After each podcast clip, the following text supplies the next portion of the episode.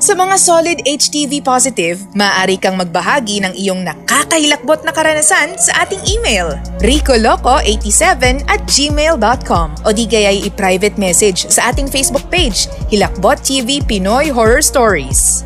Tara! Kwentuhan tayo sa Subscribers Hilakbot Stories kasama si Red alas 9 ng gabi dito lang sa Hilakbot TV YouTube channel.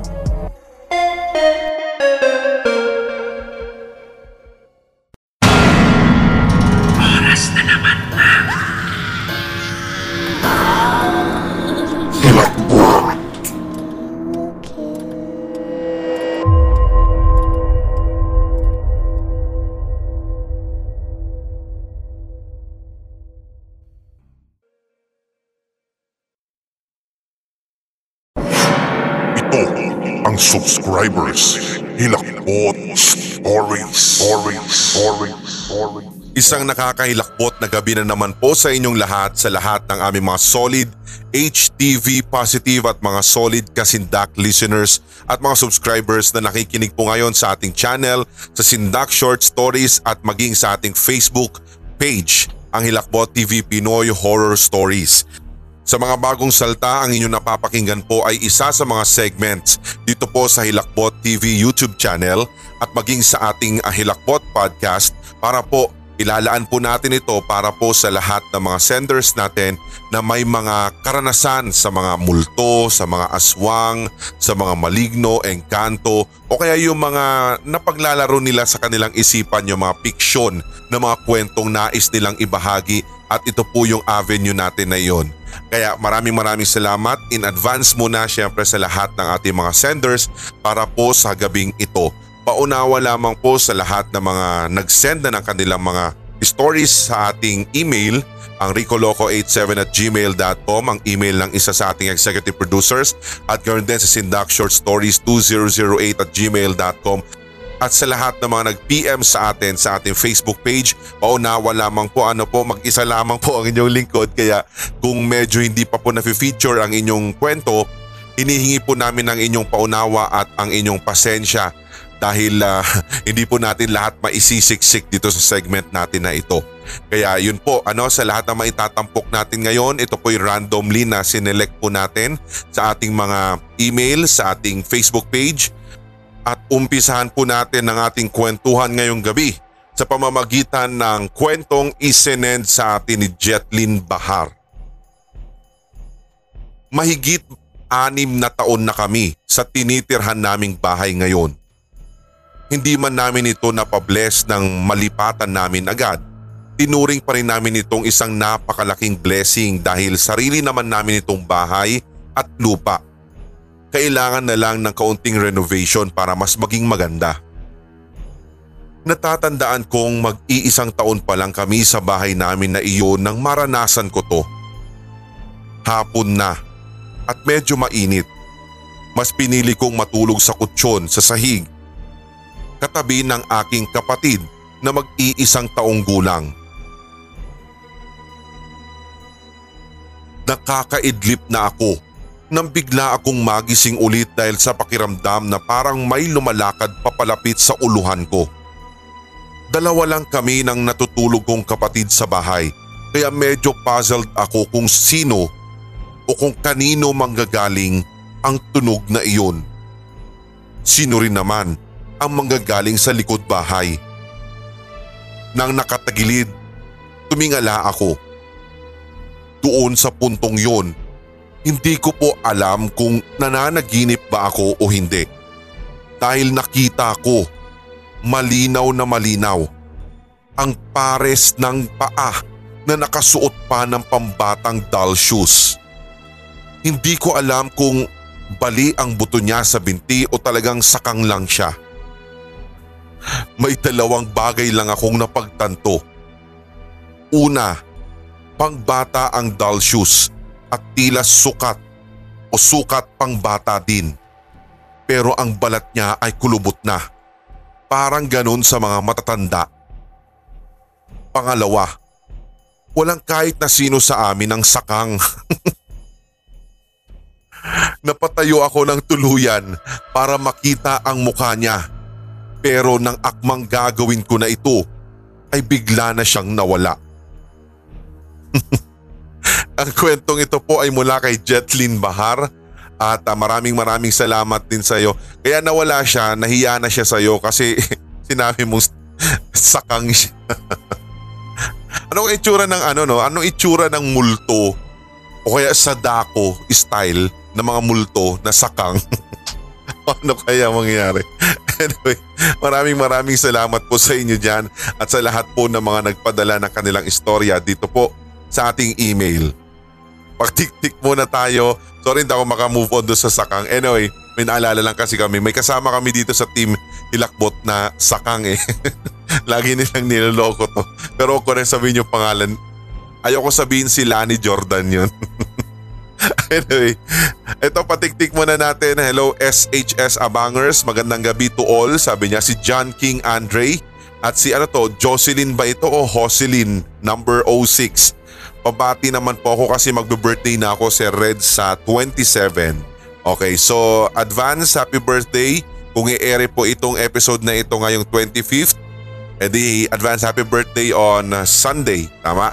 Ayan, at ganoon na rin syempre sa mga lagi-lagi din nating kasama sa Facebook page, yung streaming streaming natin diyan si Angel Ladaga at sa aking kaopisinang si Sheila May Manalili. Wag na natin tigtigin to para nakaraan na tiktik na to si Sheena Ladagay. Hello po, maraming salamat po sa inyo. At ganoon na rin sa mga nakaraang mga nagpakape katulad na namang si Dan Beam slash Bishop All Day. Siya din pala yun. Maraming salamat uh, sir sa inyong pakape at uh, doon sa inyong pabiskwit sa ating Team Hilakbot. At ganoon na rin po kay Ma'am Joanne Ted. Ayan, maraming maraming salamat po sa pagpapadala kay Boss Rico nung ano ba yon? Yung chicharon, ang sarap ng chicharon sa Bulacan, promise. Yun nga lang, hindi, hindi po ako pwede sa chicharon dahil uh, alam nyo na ang boses, alam nyo na ang lalamunan. Mahirap na. Kaya yun, at ganoon na rin po dun sa mga nag... Uh, Pakape na rin si Ma'am Joanne. Nagpakape din po ito si Ma'am Joanne. Maraming salamat Ma'am Joanne na di bale pag may merch kami, kung matuloy na ang merch, una ka sa listahan kung matuloy yung merch. Bahala po mag-usap-usap yung mga executive producers kung tutuloy nila to. Anyway, ganoon na rin po sa mga sumusunod. Ito pong si Ayel Aleva, si Maki Nakan, si Drew Zell at si Buds Eye at si Choji D. Tama ba yun yung pinapabati ni Boss RJ?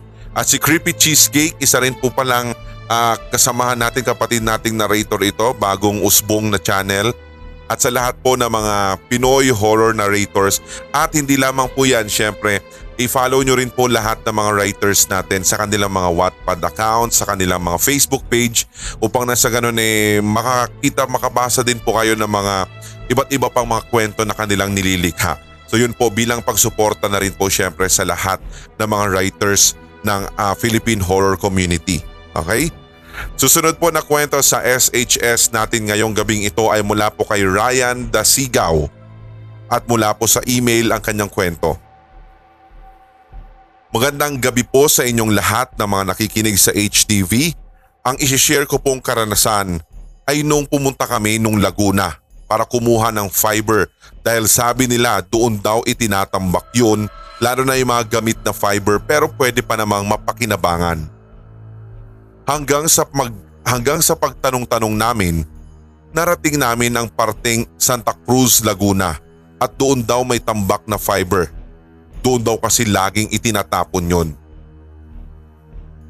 Hapon na na makakuha kami at pauwi na sana ng Maynila nang mag-message sa amin noon ang tita ko na nasa Batangas. Kung tutusin po kasi yung Santa Cruz Laguna Kabila lang ng bundok, pagtawid doon ay Batangas na kaya nagdesisyon kami na dumiretso na ng Batangas para sunduin si tita at makauwi na rin ng Maynila. Inabot na kami ng gabi sa daan pero hindi ko na rin po malaman kung anong lugar na kami natuntun sa Batangas. Hindi namin alam kung naligaw ba kami pero sinunod naman namin yung mga signage sa kalsada kung saan patungo ang Batangas o patungo sa lugar nila tita ko sa Batangas. Hating gabi nang napadaan kami sa isang baryo at dito'y napansin naming napakaraming mga asong gala sa kalsada. Kaya binagalan namin yung takbo ng sasakyan dahil halos humaharang na nga sila sa kalsada. Alam mo yung para silang nakatambay doon na nakamasid sa amin at para bagang sinasabi dun sa base dun sa kanilang kinikilos at sa kung papaano nila oy sabi paano daw nila ipakita yung hilatsa ng mukha nila. Eh parang, oy, may dayong dumadaan. Para sa akin Sir Red, parang ganun po yung nai-interpret ko doon sa kanilang ikinikilos nung mga sandaling yon. Nakakahilakbot po doon sa lugar na iyon Sir Red dahil bukod nga sa hindi naiilawan ang uh, lahat ng daanan, eh meron po kaming nakitang malaking aso.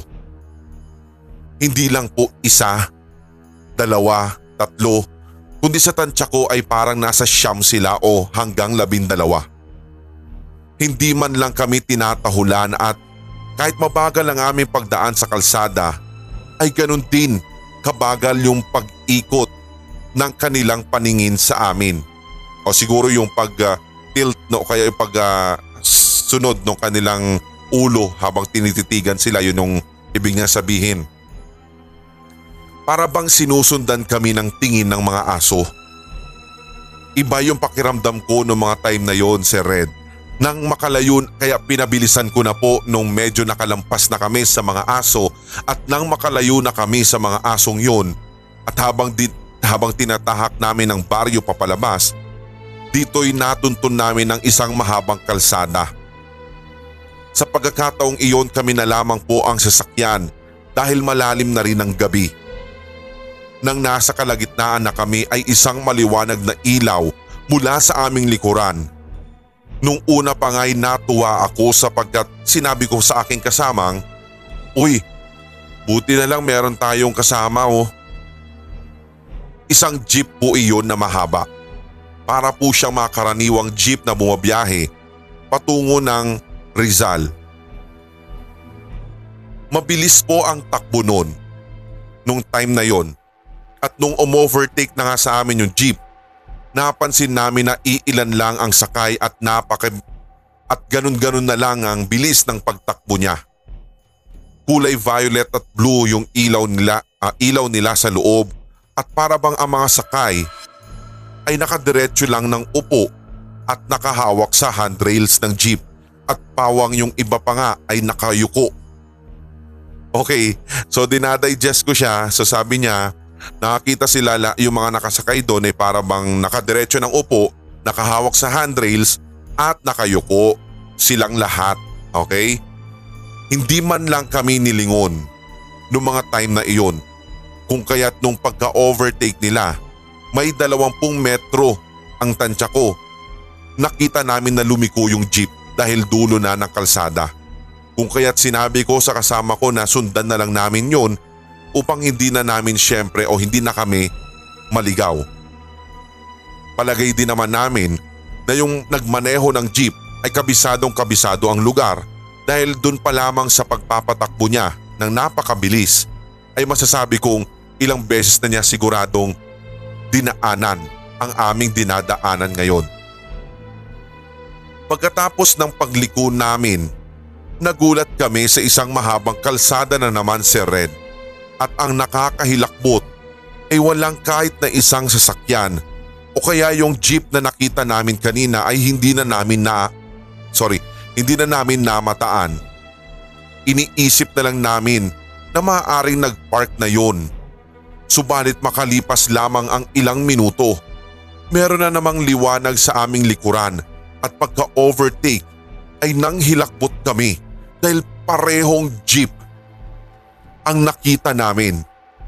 Sila rin yung nag-overtake sa amin kanina at pagdating sa dulo ay lumiko din yung jeep kung saan din kami lumiko.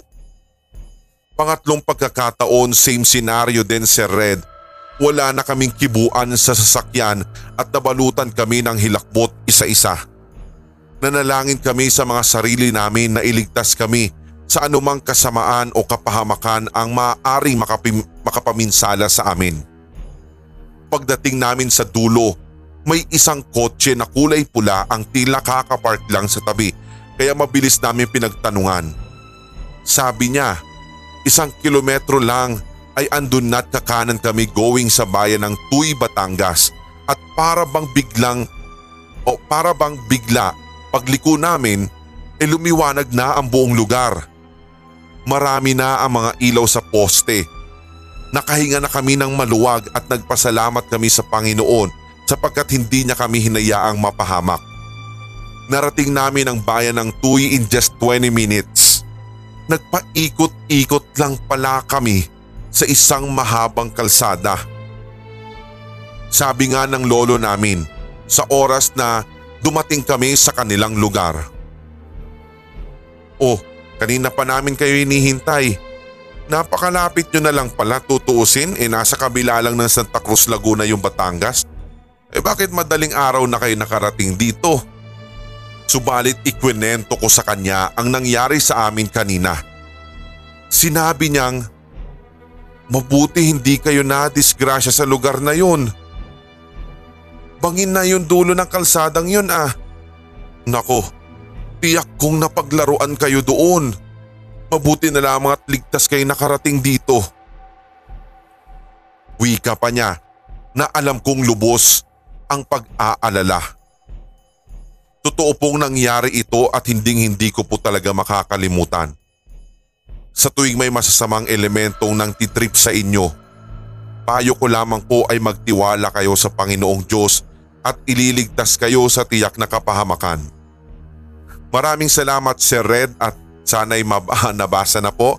So maraming salamat. Kami po magpapasalamat sa inyo dahil nagbahagi kayo ng inyong kwento dito sa subscriber Silakbot Stories. Ito yung, alam nyo, ito ha, natanda, natatandaan ko yung same exact scenario dito sa kwento ni Ryan doon sa episode natin tungkol sa Kabyang Tunnel. Diba? Natatandaan nyo yon sa mga solid HTV positive kung solid ka talaga. Imposibleng hindi mo napakinggan yung episode natin yun, yung uh, kababalagan sa Kabyang ba yun? O misteryo sa Kabyang Tunnel. Ganitong ganito yun eh. Meron din siyang jeep. Meron din, uh, meron din silang parang nasa lubong, uh, sorry, hindi nasa lubong. Meron silang kasunurang jeep. Tapos yung jeep na yon sa pagkakatanda ko ay kakagaling sa party kaya merong mga nakasabit na lobo at nakita din nila ito na umovertake. Tapos nung pag-overtake daw, lumiko daw ito sa hindi nila malamang nilikuan. Bangin na yung nung, nung nakalapit na yung sakyan ano, yung nasa likuran. Pagkalapit nila doon sa nilikuan at liliko din daw sana sila sinsusundan nila. Nakita nila bangin na. Kaya yun yung sinasabi nila na parang isa sa mga kwentong katatakutan sa Kibyang Tunnel at bukod pa doon, hindi lamang yung nililigaw ka ng engkanto o ng kung anumang nilalang doon sa lugar lalo na pag hindi ka bumubusina. Talamak din yung kwento doon sa Kibyang Tunnel tungkol sa mga aswang although marami nagsasabi na mga tiga doon na hindi daw po totoo yun. Pero base doon sa nag-send ng kwento sa atin noon, way back 2018 pa ata to 2019 na episode natin, type nyo lamang po Kibyang Tunnel o Misteryo sa Kibyang, ano ba yun? O Kababalagan sa Kibyang Tunnel, parang ganon. So check nyo lang, mahanap nyo po yun at mapapakinggan nyo po yung pinagtagpi-tagping kwento mula po sa iba't ibang sender tungkol doon sa Kibyang Tunnel na yan. Ang creepy ano, buti nakaligtas kayo doon Ryan. Anyway, Patiktik sa lahat ng mga nasa live chat at sa lahat ng mga nagpapakape o nagpapabiscuit dyan maraming salamat sa inyo. Jovelyn Hona, patiktik po 2018 pa po ako nakasubscribe sa inyo at gustong gusto ko po yung Manila Encounters at yung sa Lagubang ni Aling Del. Si Joyce Garcia, patiktik din po ako, nakakatawa yung humor nyo sir. At si Ice Lee, si Teb Teb Mercado, ang galing mo pong magkwento pati kapatid kong si Jack Mercado ay nakikinig na rin sa inyo. Si Armand Rosales, Pas, uh, patiktik na rin daw siya at ganoon na rin sa lahat ng mga nung mga nakaraan na nag-supers sa atin si Wrath, All About Blue, si Amo Jen, si EDM Mori din po ito, si uh, Dan Beam, si Sander, o si Bishop All Day, siya din pala si Dan Beam. At marami pa po yung mga nagbigay pa, uh, si Ma'am Joanne Ted at yung iba pa po na hindi natin mababanggit. Kilala nyo na po ang inyong sarili. Maraming maraming salamat po sa inyo. Magbabalik po ang subscriber si Lakbot Stories dyan ka lamang.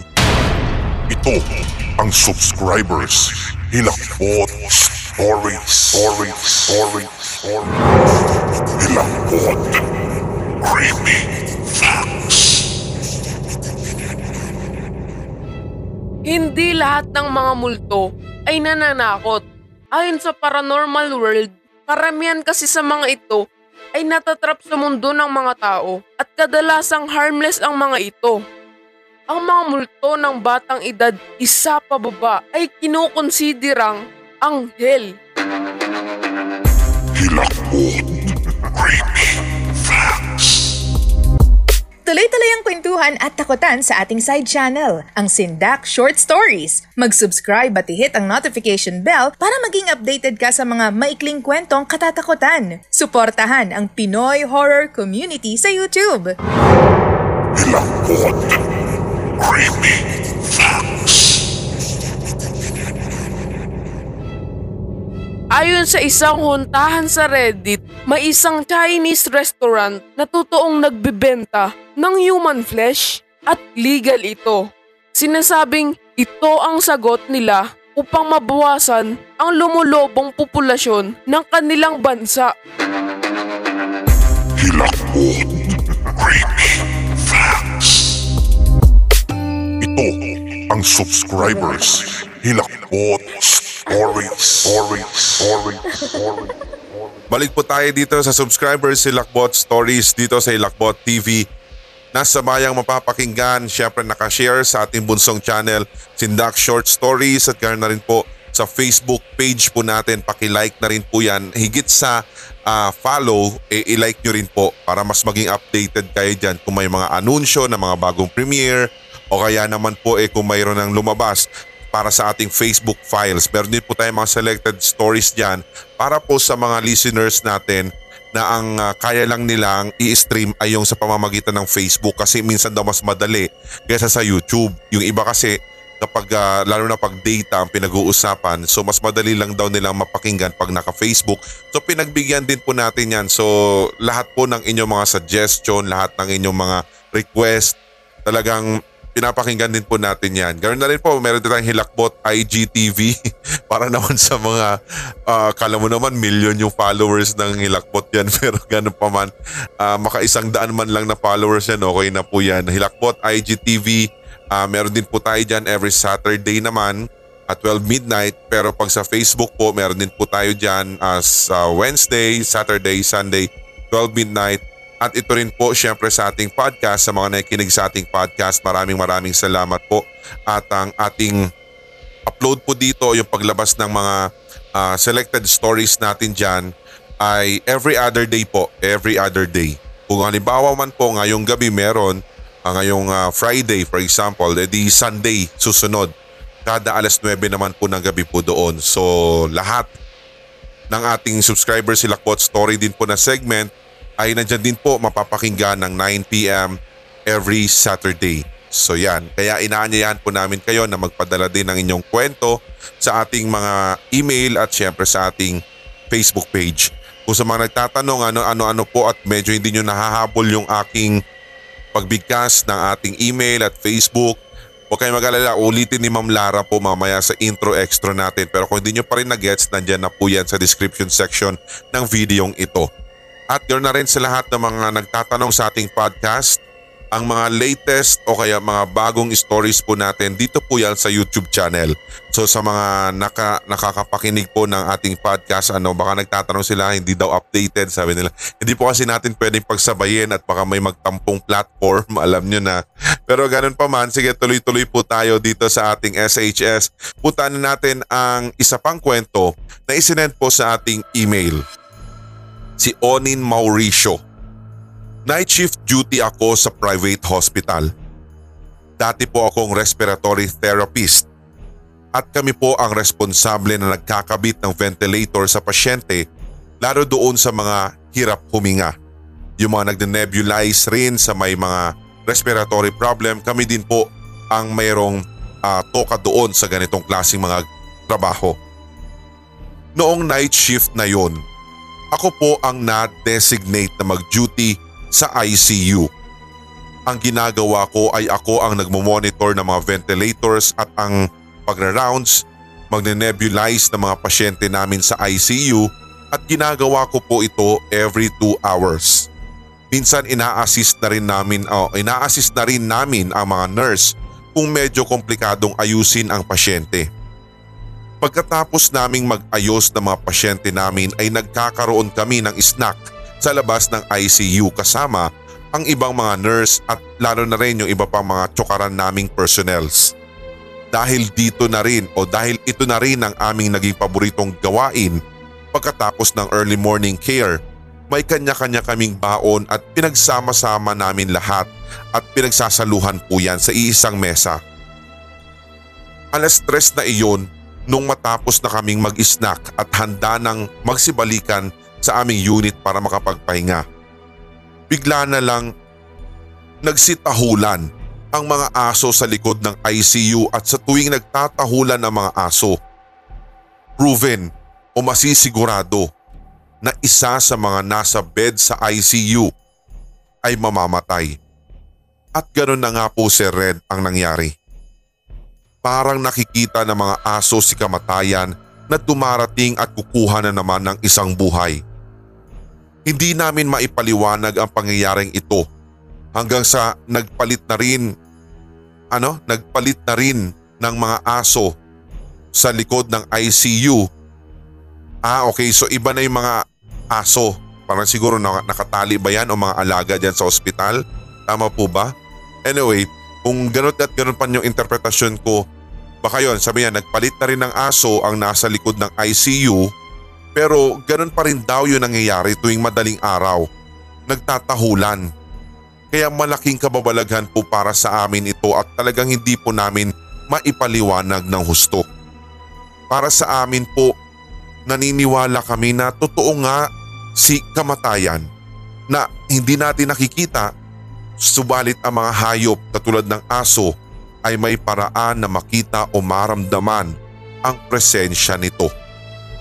Hanggang dito na lamang po at sana'y marinig ko ang istorya kong ito at sana'y napakinggan mo ngayon Onin Mauricio maraming maraming salamat sa iyo at masasabi ko nga sa inyo ano na totoo po yun uh, bukod sa mga bata yung mga paslit meron din talagang kakayahan. Sabi nating may senses ang mga hayop, mga alagang hayop natin para sa mga paranormal. Tingnan na lang natin yung mga ano, uh, let's take for example, mga pusa. Hindi lang mga aso. Minsan yung bigla na lang makakita ka ng pusa na alam mo parang galit na galit sa'yo, titig na titig sa'yo na parang hindi nakatingin sa'yo kundi sa likod mo. Di ba?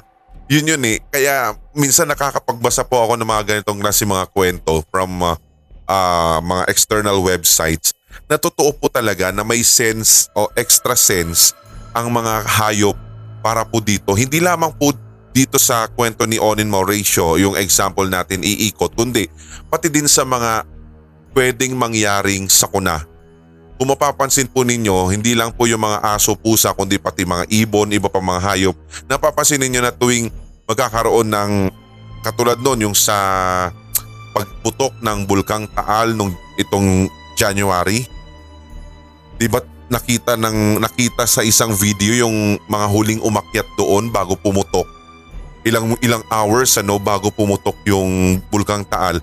Nakita nila nagsisiliparan lahat ng mga ibon mula doon sa mga uh, malalagong puno, 'di ba? Doon pa lang masasabi mo eh. Meron meron din meron din akong example na napanood sa dito din sa YouTube. Ito nga yung ano yung tag dito yung tsunami sa Thailand, sa Phuket, Thailand. Na kung saan paikot-ikot lang yung aso, kahol lang siya ng kahol. Kaya dito pa lang talaga para sa ating mga tao, eh parang napaka-misteryoso nun, di ba? Lalo pat wala, tapat, wala pa talagang kahit na anong pag-aaral lang pwedeng makapagpatunay sa kung papaano nga ba na perceive o nakikita ng isang hayop yung mga bagay sa kanyang paligid. Di ba? Kaya yon. Anyway, maraming salamat kay Onin at patiktik daw muna tayo sa mga sumusunod. Ito pong si Marinel Borilla ng Negros. Maraming maraming salamat. Solid HTV positive here. At ito rin, sino pa ba? Si Criselda Melior. Parang naano na natin to si Criselda. Anyway, lipat tayo sa iba pa. Ethel Labadia. Ito po ay working from South Korea at night duty po ako. At laking tulong po ninyo talaga sa akin dahil hindi po ako inaantok sa work. Naka-headset lamang po ako naki- nakikinig sa YouTube channel niyo at talagang nakakabuhay ng aking dugo. Talaga ba? Thank you po, thank you ha. Ito naman, oh, ito merong HD, may HTV negative dito. Basahin ko ha. Sabi niya oh, ang boring at ang pangit ng narration mo. Sabi niya dito ah, ito po ay solid HTV negative. Kaya tinuto talaga ni Admin RJ yung ano eh, yung request ko na sana pati din yung mga negative ibigay mo sa akin. Kasi baka sabihin nyo bias tayo, puro na lang magaganda. uh, di ba? Yun sabi niya, ang pangit, ang boring daw narration natin, sabi niya dito. eh ba't ka nakikinig? Kasi ganito na lang, kung ayaw mo sa akin, kung ayaw mo yung boses ko, kung ayaw mo yung naririnig mong kwento, sige feel free, feel free na lang po na mag-exit. Okay? Basta importante, isara nyo lang po yung pinto dahil lalabas po yung aircon natin, ha? Maraming salamat. Okay, ito naman tayo, lipat naman tayo sa isa pang kwento dito sa ating, uh, ano to, Facebook, ano, Facebook. Okay, si Baby Jean de la Cruz. Ang kwento naman na ito ay nakakatakot daw para sa kanya pero ilang taon na rin naman daw ito nakakalipas. Subalit ang kanyang ikikwento ito na nga yung isa o ilan sa mga detalye na natatandaan niya doon sa kanyang experience. Noon po ay hindi talaga ako madaling maniwala sa mga sinasabi ni nanay at kuya na may batang umiiyak at naglalakad sa bahay namin. Pero isang gabi ay binago nito ang aking paniniwala. Habang ako ay natutulog kasama pa ang aking nanay at tatlong kapatid na natutulog, uh, natutulog sa isang malaking kama. Hating gabi nang maramdaman kong gumagalaw ang aming higaan. Ang akala ko nga po noong una, Sir Red, ay isa lamang itong lindol na malakas. Ngunit napansin ko na hindi naman nagsisigalawan ang ibang mga gamit namin sa kwarto. Maging sina mama ay hindi rin gumigising, ganun din ang aking mga kapatid. Ilang sandali lang ay huminto ang pagyanig ng aming higaan. Dahan-dahan kong minulat ang mata at napansin ko na merong batang nakaputi at nakahiga sa katabi ni nanay at agad naman itong tumakbo ng pagkabilis-bilis. Akala ko lang po ay kapatid ko kaya agad naman akong bumangon sa aking higaan at agad ko namang tinanong kung naramdaman niya ba ang pagyanig ng higaan kanina. Ngunit pagtingin ko sa katabi ni nanay ay mahimbing pala na natutulog ang aking kapatid at dito nga nanlaki ang aking mga mata. Agad akong bumaling sa aking higaan at pinikit ko nang sapilitan ng aking mga mata at hindi iniisip ang aking nakita kanina. Nagsitaasan pa nga po ang buhok ko sa katawan at gayon na lang ang aking pag-iisip, uh, pag-iisip, sorry.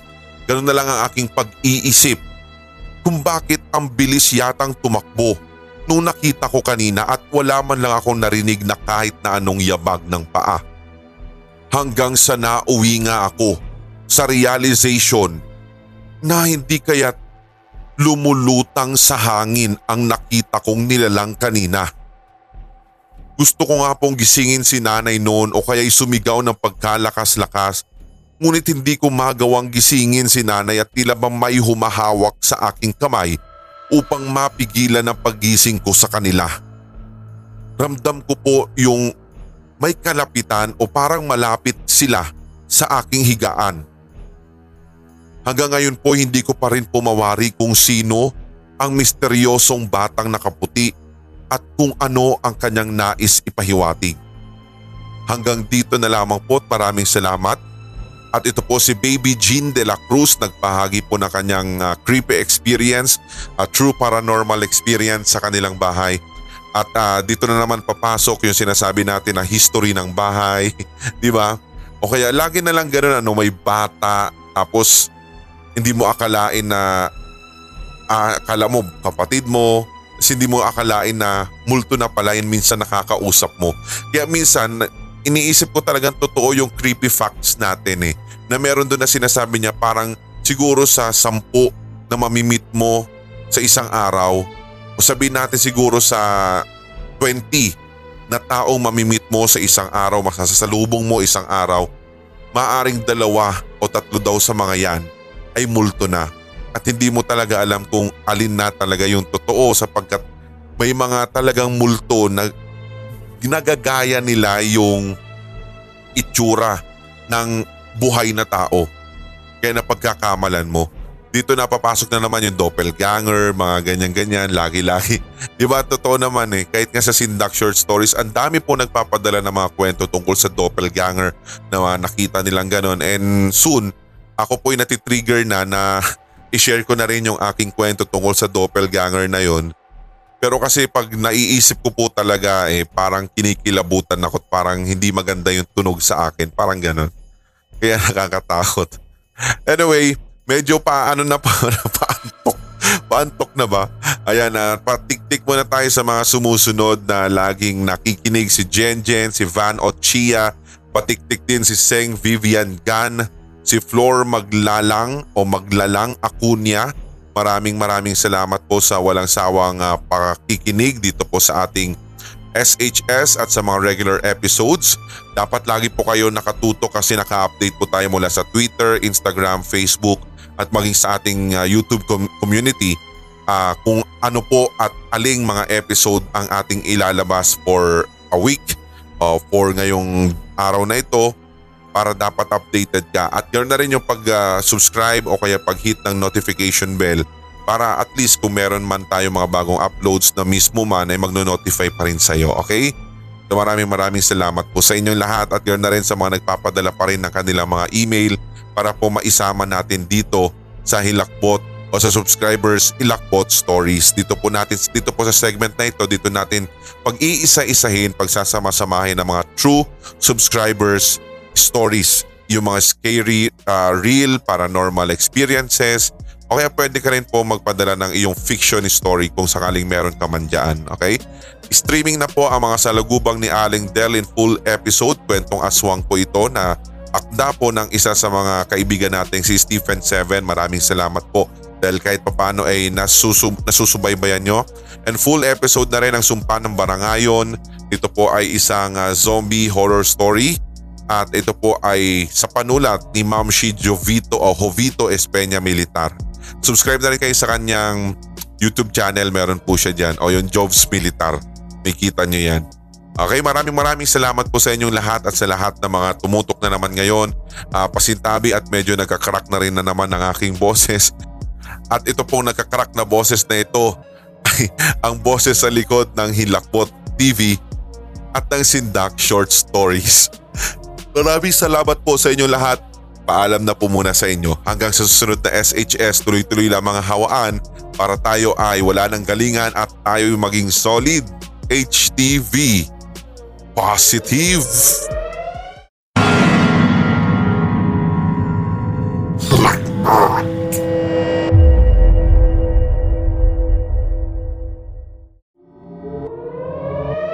Isang nakakailapot na araw po sa ating lahat mga solid HTV positive at mga certified kasindak. Ako po si Red, ang boses sa likod ng channel na ito, ang Hilakbot TV at syempre ganoon na rin sa ating brother YouTube channel, ang Sindak Short Stories and soon sa ating bunsong channel. Abangan po ninyo ang ating announcement para dito. Pero for now, ito po muna at gusto namin kayong i-welcome lahat ng mga solid HTV positive at mga channel members na rin po natin. At ganoon na rin syempre sa mga nais din po na maging bahagi ng channel natin na ito. Binuksan na po natin, nilunsad na po natin ang ating Hilakbot TV channel membership na kung saan kapag kayo po ay nag-join dito, Nangangako po kami sa abot ng aming makakaya na ibibigay po namin ang lahat ng aming mga ipinangakong perks sa kada level na inyong i-avail. Nako, nandyan lamang po yan. Tingnan nyo po yung join button nito at i-click nyo lamang po yan. Makikita nyo na po ang apat na levels ng membership dito po syempre sa ating channel. At syempre umpisahan po natin dito sa Solid HTV Positive Team Tiktik for only 99 pesos po. Nako, ma-highlight na po ang inyong pangalan with loyalty badge para syempre sa lahat ng mga sasali bilang Team Tiktik. Plus, only Tiktik pa ito sa ating subscriber silakbot stories segment na mag air every Monday and Friday 9pm dito po sa ating channel. Pwede rin po kayo mag-send ng mga special shoutouts para sa iyo, sa iyong kaibigan o kaya naman sa iyong kaanak o kaya naman kung meron kang katanungan, i-Q&A natin ito sa ating Hilakbot TV YouTube channel at sa ating social media. Yan po ang may offer natin sa Solid HTV Positive Team Tiktik kaya kung ako sa'yo, click mo na yan. Pero kung halimbawa gusto mo naman yung nasa ikalawang level, ito po yung Solid HTV Positive Team Zombie. 199 pesos po at magiging kasapi ka na ng Team Zombie. Siyempre katulad nung kanina, yung perks na inoffer natin sa Team Tiktik, mas ile-level up natin. Pero makukuha din nila, meron din silang loyalty badges, may unli Tiktik din sila sa subscriber sila bot story segment, meron din silang early access sa mga bagong videos, bagong episodes natin bago pa man ito mapanood ng ibang mga solid HTV positive listeners. So yun po yung isa sa mga pinaka-exciting talaga na part dito pang naging member ka ng Team Zombie. Ibibigay po namin yung link sa inyo at meron tayong mga members only post at doon po natin ipapaskill. I-click mo yon at may instant access ka na sa mga upcoming videos and episodes po natin before the premiere schedule. O, di ba? And soon, kung magbubukas po ang ating Hilakbot TV merch, abay meron kang 10% discount sa iyong bibilhin. Pero kung halimbawa ang gusto mo naman ay sumapi sa Solid HTV Positive Team Aswang for only 399 pesos kung kaya mo naman Walang problema po yan sa amin sa lahat ng mga gilaw namin tigapakinig. Ang loyalty badges kasama ang Unli Tiktik sa SHS segment andyan pa rin yan. Ganun din yung 10% discount of our merchandise kung bukas na ang Hilakbot TV merch. I-anunsyo po natin yan at ganun na rin madadagdagan yung perks nila bukod sa early access to new videos and premieres meron din tayo mga status updates o kaya naman mga pictures ng mga upcoming nating mga episodes kung paano siya ginagawa. And speaking, pwede mo ring makita kung papaano namin ginagawa behind the scene ang mga audio productions natin as in exclusive ikaw lang kung kasama ka sa Team Aswang. At ang pinakahuli po sa ating level ay ang Solid HTV Positive Team Red Zone. 899 pesos po ibibigay po namin sa inyo ang loyalty badges kasama ang Unli Tiktik katulad ng mga unang naibigay natin from Team Zombie, Team Aswang at Team Tiktik. Ganon din po, hindi mawawala yung early access para po sa mga new videos, new episodes and premieres. May 10% discount ka rin sa ating merchandise. Kung ang Team Aswang merong photos and status updates. Meron din silang behind the scenes exclusive pasilip kumbaga kung paano natin pinoproduce ang lahat ng mga episodes dito. Ngayon, kung ikaw ay member ng Team Red Zone, meron tayong exclusive members only videos. Kumbaga, premium episodes to, premium series kung gugustuhin mo. Exclusive para sa iyo, di ba? Isama na natin diyan yung rough cuts, bloopers o kaya naman a special na connection sa ating mga social medias. For example, Facebook group, mga katulad nun o kaya naman private messages, group chat kung kayo ay kabilang sa Team Red Zone. Hindi lamang po yan dahil pwede ka rin magkaroon ng access sa members only live chat. So maglulunsad din po tayo dito soon ng uh, isa sa mga live chat natin basta kakayanin po ng oras ng inyong lingkod para na sa ganon itong ating live chat ay mabubuhay at mga members only ang ating makaka-chat mismo dito. So abangan po natin kung sino-sino ang mga magiging kasama natin dito sa ating channel membership at sa lahat na may mga plano, lahat ng mga may gusto, welcome po sa Hilakbot TV para sa mga soon-to-be members. At hindi lamang po yon, ganoon na rin po sa mga hindi naman po maka-avail o kaya sabihin na lang natin na ayaw nila Nako, wala pong problema sapagkat ito nga po yung sinasabi natin na wala naman po magbabago sa uh, pagtingin, sa pagtrato natin.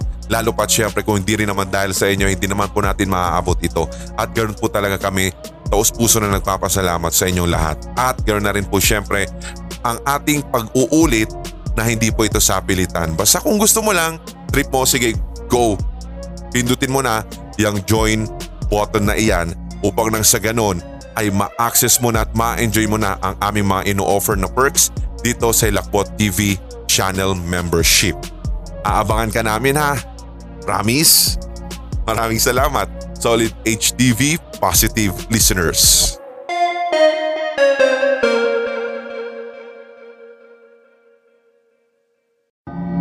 Sa mga solid HTV positive, maaari kang magbahagi ng iyong nakakahilakbot na karanasan sa ating email, ricoloco87 at gmail.com o di kaya i-private message sa ating Facebook page, Hilakbot TV Pinoy Horror Stories. Tara! Kwentuhan tayo sa subscribers Hilakbot Stories kasama si Red alas 9 ng gabi dito lang sa Hilakbot TV YouTube channel.